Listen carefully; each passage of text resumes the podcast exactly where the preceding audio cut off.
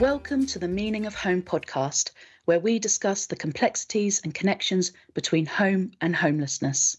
I'm your host, Sarah Christou, and as always, with me is the podcast's producer, Dave Angel.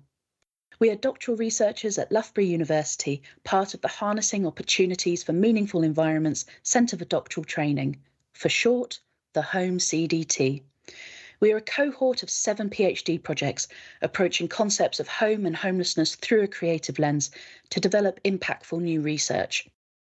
Every month, we'll bring a new episode with a range of guests to provide commentary and conversation on different themes. In this episode, our theme is co design, where we'll be discussing the collaboration between researchers and services to improve support for people experiencing homelessness. Today, we're delighted to be joined by Mark Chandler and Sue Holyoake from the Bridge, East Midlands, and Eszter Hegymegi from Loughborough University.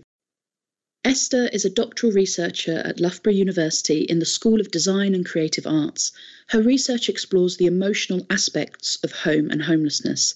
As a service designer, she has worked with non-profit organisations and healthcare providers to develop user centred design solutions that improve service delivery. Previously, she worked in Turkey with local educational institutes to support refugees fleeing the war in Syria. Mark is the services manager for the advice and homelessness team at the Bridge. He manages the triage, housing advice, and floating support teams across Leicester, Leicestershire, and Rutland. Mark started his career in banking and then changed career paths into housing and the charity sector. He has been with the Bridge for almost eight years. Recently, Mark has been working on developing the triage hubs and the housing advice county-wide offer for the bridge in collaboration with Loughborough University. Sue is a housing triage worker at the bridge and the first point of contact for clients across Leicester, Leicestershire, and Rutland. She has spent six years in housing triage using the people skills she transferred from her previous role as an HR officer. Sue and the triage team receive over 6,000 inquiries each year. She believes that effective listening and offering clients time when they are at their most vulnerable is the key to building good client relationships. Welcome, Mark, Sue, and Eszter to the Meaning of Home podcast let's jump straight in. The Bridge delivers a number of specialist housing related advice services and accommodation option to homeless and vulnerably housed people across the East Midlands. Mark, can you tell us more about the services the Bridge provides? Yes, certainly, Sarah. Um, we're, our main focus is to look at preventing and alleviating homelessness.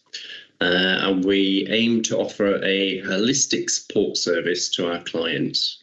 This consists of uh, a range of services that will hopefully address the issues that they present to us.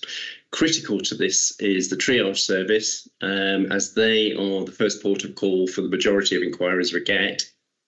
Um, and they will then determine how, how best we can help the client.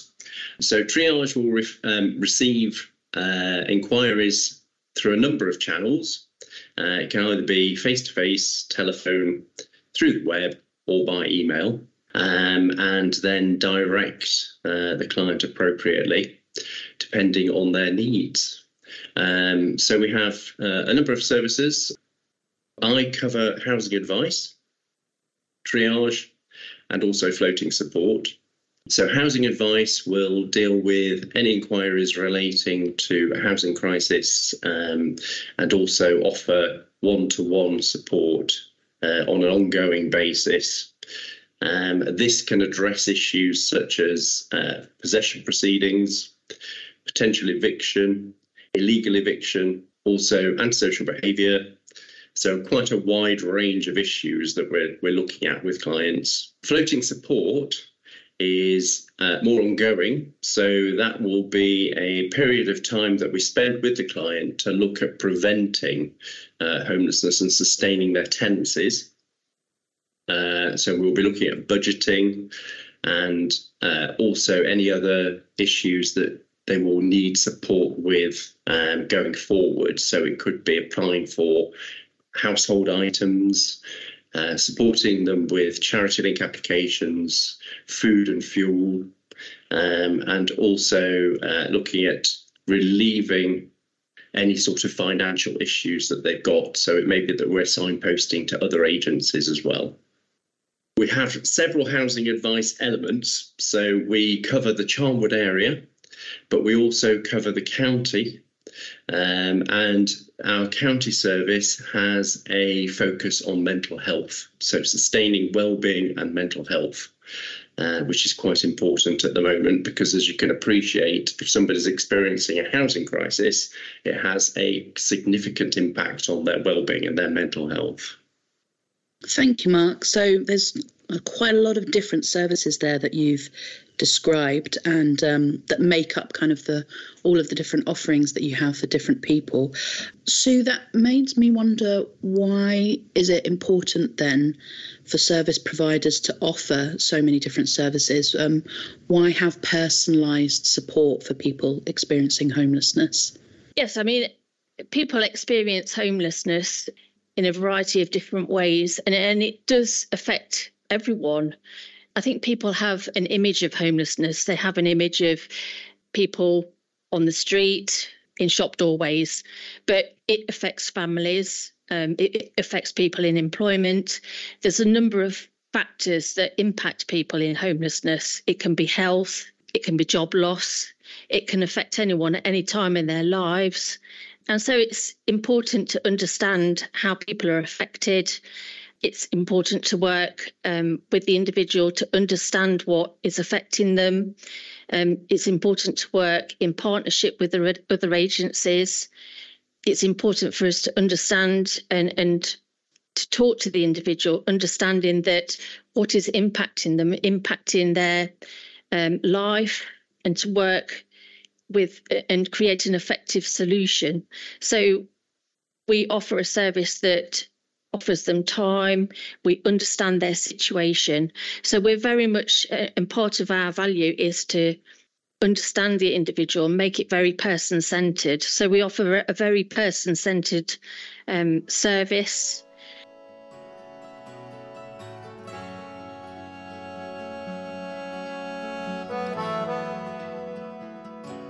Eszter, you know, we're talking about co design today. So all these different services come together, they require a service design that's like provided as a, a framework then as we're looking at these existing support systems and trying to envision more holistic human centered solutions. So, in this context, what do we mean by co design? I think first let us just look at a bit about what how does it look like if you're designing something? Because that's already quite uh, centered around people as as a process. So designing something is a very iterative process when the designers would identify and understand the problems uh, that they're trying to solve. And then they go and would talk to people who they want to design for. And then they uh, show them the outcome kind of the solution that they uh, thought about and get feedback and then iteratively go about this loop until they have a solution that they're happy to implement. Co-design differs from this process that we form a team together uh, where we involve people who we are designing from right at the beginning when we are defining the problems and then we go about it together. So what we did here, or what, what our collaboration with the bridge looks like, is that we invited the bridge team members early on in the process to define any problems or you know any challenges and then design with them from very early on so we could understand their reality better. And it's not us sitting in a room trying to theorize about what they need help with. And then we were working together throughout the process. So it was a lot of calls, checking ins, iterations that happened uh, collaboratively together in the co design process. Well, thank you, Eszter. And actually, it'd probably be good to hear then the other side, that being kind of the research approach side of where co design starts from. But of course, here we have a practical example of the work that you're doing with the bridge. Uh, Mark, what's been your experience so far of this um, co design process with Eszter? So it's been really good actually because it's focused our attention on um, areas that we we needed to evaluate. We'd started this project initially introducing hubs throughout the county to provide face-to-face uh, advice service, but we wanted to know whether we were actually meeting client need uh, and whether they were worthwhile. Um, so we'd arranged, we got the funding from National Lottery, and we'd opened up several hubs. During the pandemic, we'd reverted largely to telephone support for clients, obviously, because we needed to. Um, and this continued once things had opened up again. But we appreciated that a lot of our clients uh, actually needed to see people face to face. They found it more personal service. They could discuss things in more detail. As Sue said, it was tailored to their needs. So, going through this project with um, Eszter and Holly, we were able to uh, focus on what was important to the client, the information that we needed to collate, how to collate it, and then Eszter did a great job of actually pulling it all together and giving us some outcomes. so it worked really well.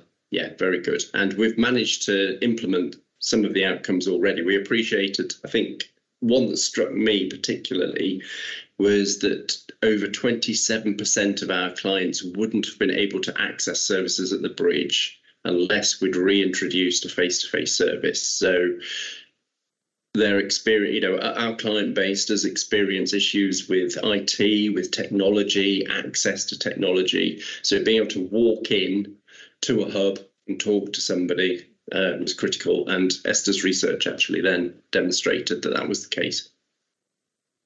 Well, that's great to hear. And I can see uh, Sue nodding along uh, as well. I think Sue will come to you a bit later because we'll we'll be discussing uh, the triage evaluation in a bit more detail.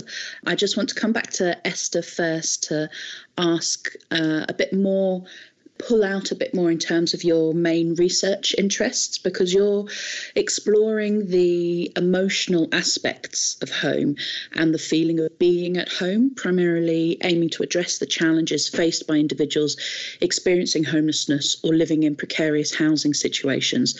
And you're considering how services can create a sense of belonging, safety, and dignity could you tell us a bit more about your research and the approach of service design? So, uh, I am really eager to discover more about this unique experience of home and what are the similarities people share when it comes to define the feeling of home. I'm not the only one who looks at this. There are concepts uh, which give us possible answers uh, from a psychological perspective. However, these answers are often quite theoretical and what I hope is that if I look at it as a, as a service designer and I'm looking at from a different perspective, uh, which in my case means that I'm looking at how services such as the bridge is tackling uh, the aspect of, of feeling of home through this personalized support. Like, is there something that these services can provide to make people feel more at home in the accommodations that are provided to them or that they are currently living in. And I'm building on these decades of psychological research, but taking it maybe more on the uh, applicable side of things and and working with service providers kind of bringing them that psychological knowledge to be able to then build that in into the services maybe a bit of background on service design it's quite literally what it says. We are looking at services. We look at the problems that users face uh, when they are accessing those services. In our case, uh, people experiencing some form of homelessness or people who are vulnerably housed. And we are trying to make those services fit better for these needs. And we are bringing that, or I'm bringing that psychological uh, perspective into homeless services that are currently offered for people.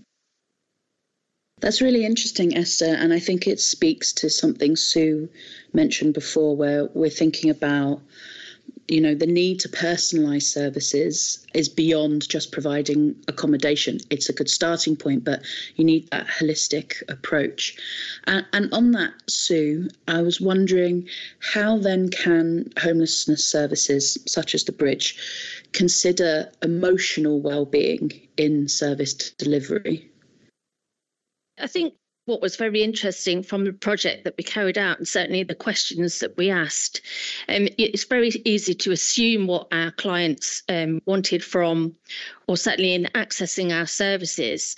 But to actually ask the questions from our clients, it really threw up some interesting answers over the past year, we've moved into and, and co located with other organisations. And by doing so and, and asking those questions, it threw out some interesting feedback in that clients said, well, actually, by coming into a building that is multi purpose, um, and certainly with the stigma associated with homelessness, I'm coming into a building and nobody knows why I'm coming in. And so they were accessing, say, a cafe, but at the same time accessing homeless services. And so they felt more comfortable coming in to access our service. And equally, they were perhaps not intentionally coming in to access our homeless service, but maybe were signposted by another organisation using that building. And so we've found benefits, but just by asking those questions when they had arrived with us and that part of the project. So that was a great thing um, for us to actually find out. And had we not undertaken this project, we wouldn't have found that information.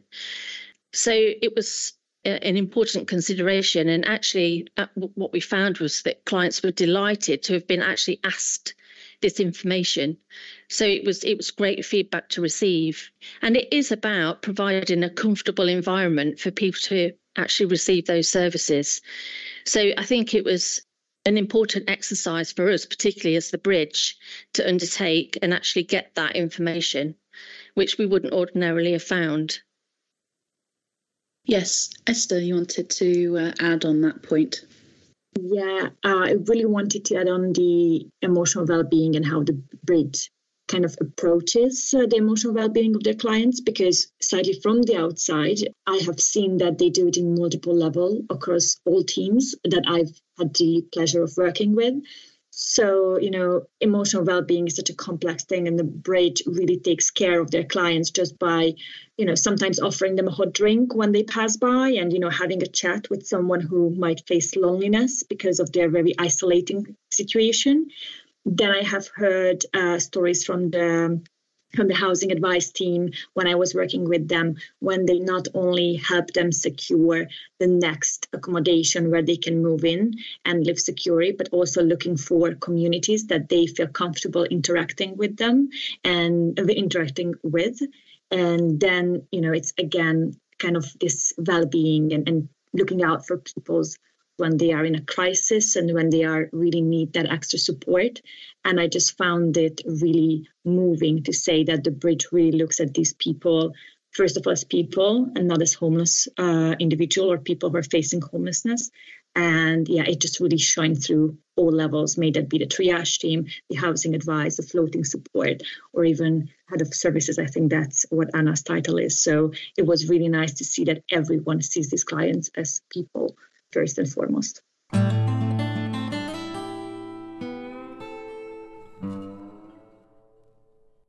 We've mentioned before, and, Mark referenced it earlier, that you recently collaborated on an evaluation of the Bridges triage service to evidence the benefit of the in person appointments compared to the over the phone ones.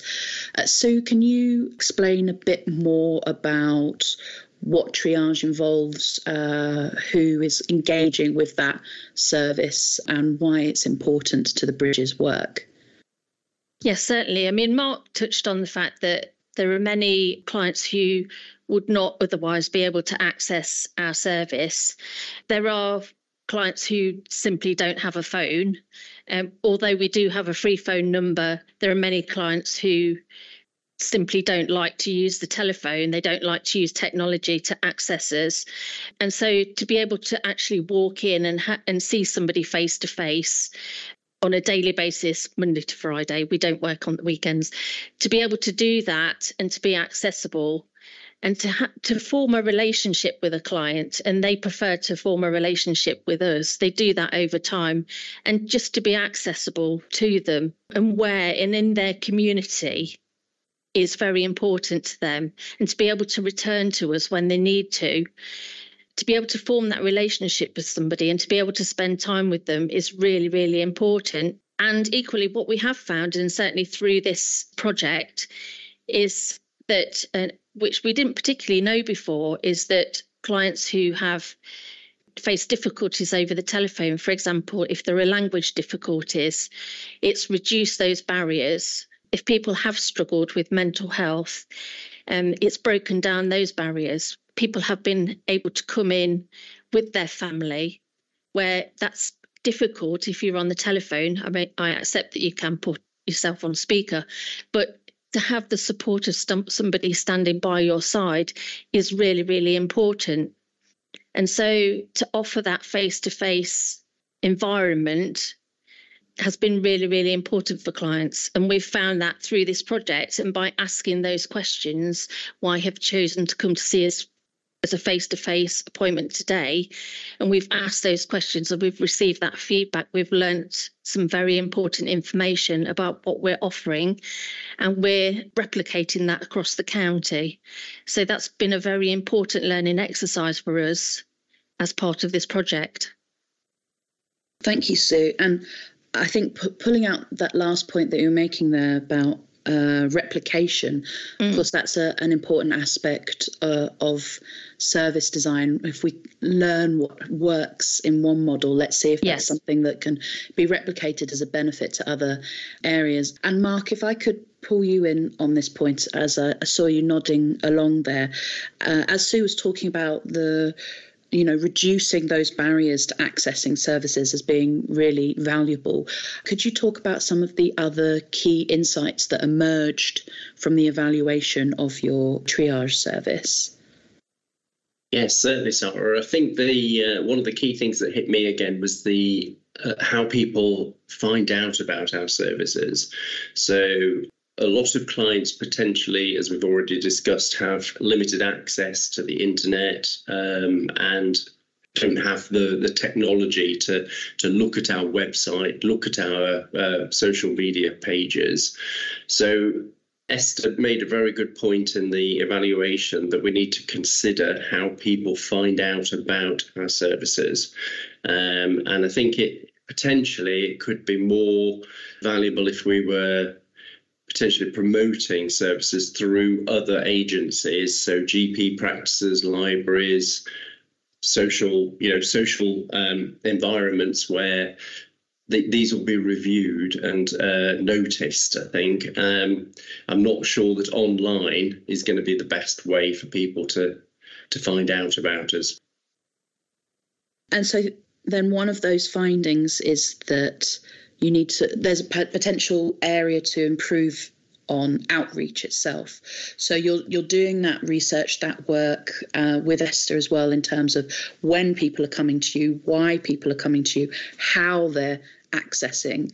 But there could yeah. perhaps be a further question as to how do you then go yes. out so that you're breaking yeah. down that barrier of because we try we try now to shift that language away from hard to reach and consider how you are hard to access. Not necessarily that the bridge is, but that's a way for services to sort of think about well, someone isn't hard to reach if they don't actually know your service is there for them, right? Yeah, definitely. And I think we find, Sarah, as well, that a lot of people find out about us through word of mouth.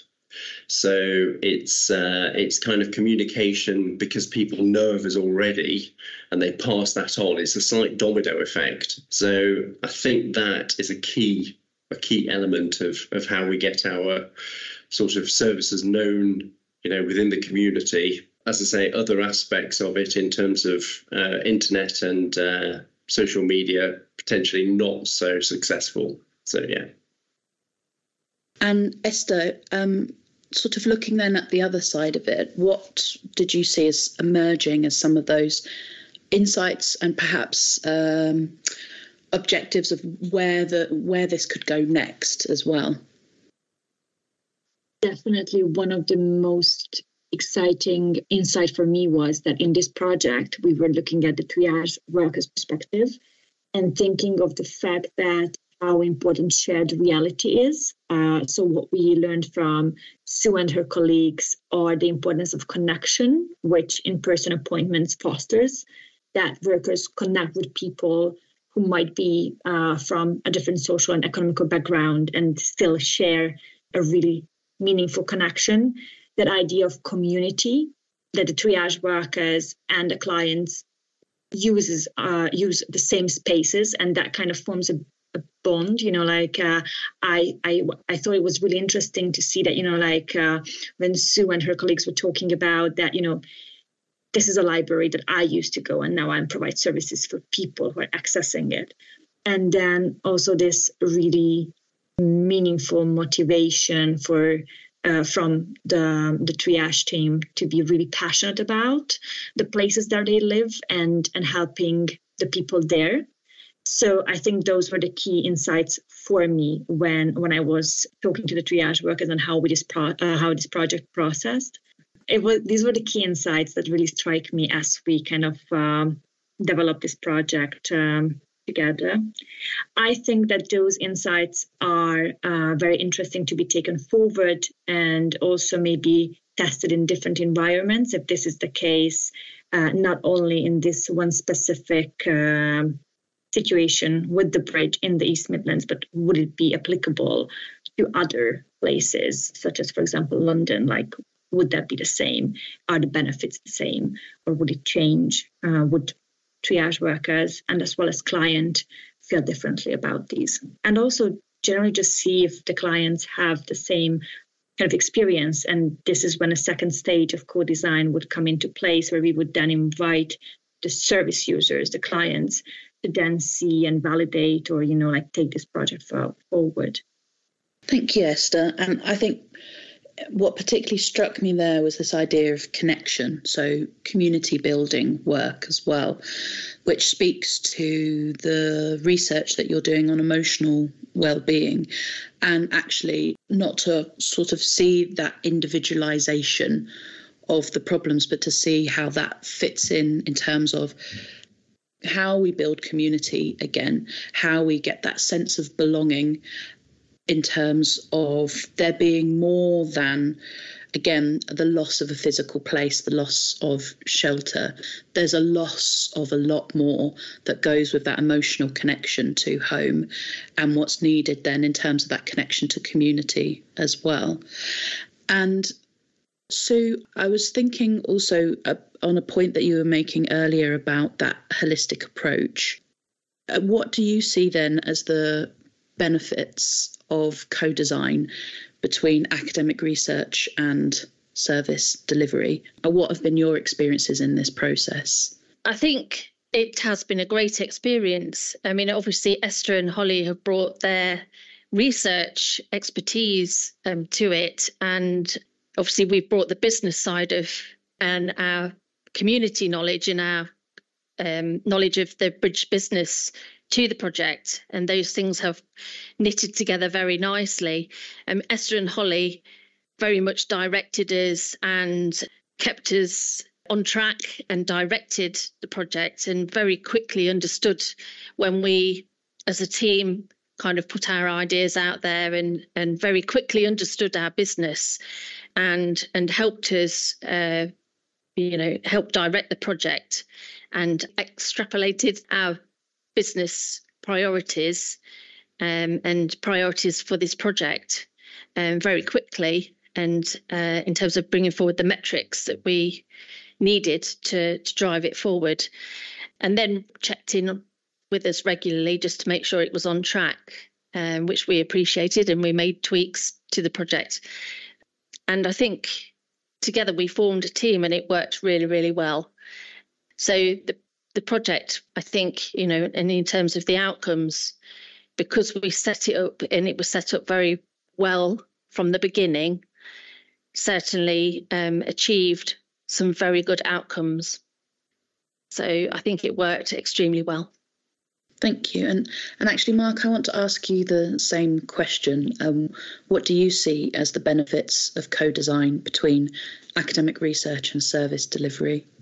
Um, I think to reiterate what Sue said, it's the ability to um, have a another perspective on what we're doing. So we often will roll with a project, but we need the evaluation and we need that direction in terms of collating information that is going to be valuable uh, going forward. So Eszter's been very good at sort of indicating where we can use the current information to look at further funding going forward.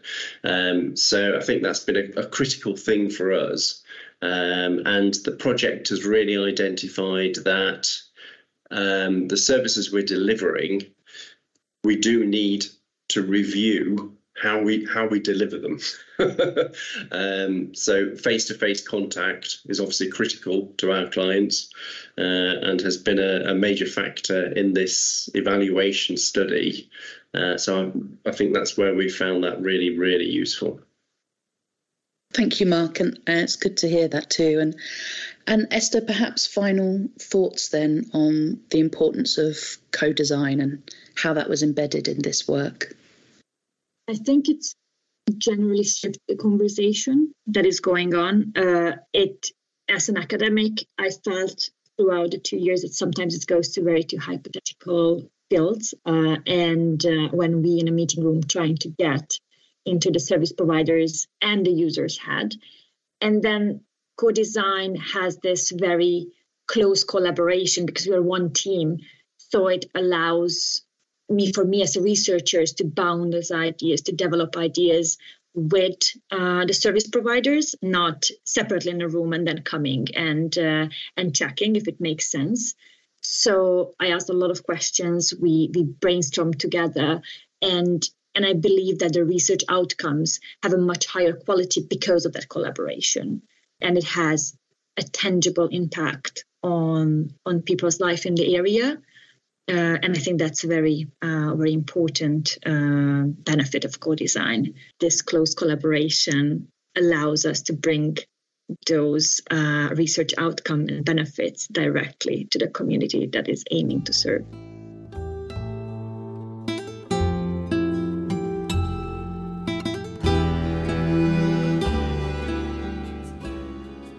We end every episode of the podcast with a recurring segment where I ask each guest the same question What does home mean to you?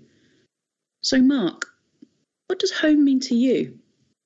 To me, it means a secure, safe space to spend time with family and friends surrounded by the things that I love. Excellent. And Sue, what does home mean to you? Home to me means security, safety, and warmth, a place to be with my family. I often think of it now as being somewhere to go at the end of my working day after hearing our clients' stories. And especially when the weather turns cold, I'm thankful I have a ho- warm home to go to. Thank you, Sue. And finally, Eszter, what does home mean to you? Uh, home for me is a place where loved ones are safe and feel comfortable to be themselves. Thank you all.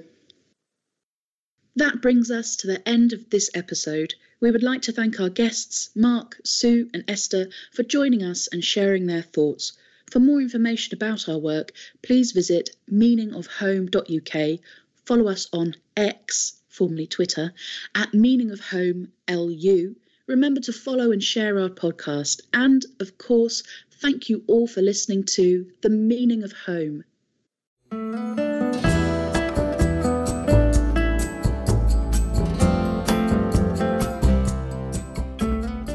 This podcast was created by the Home CDT. It was hosted by Sarah Christou, produced and edited by Dave Angel, and the music is by the Angel Brothers. All ideas expressed in this podcast are those of the individual. The meaning of home is brought to you by doctoral researchers at Loughborough University.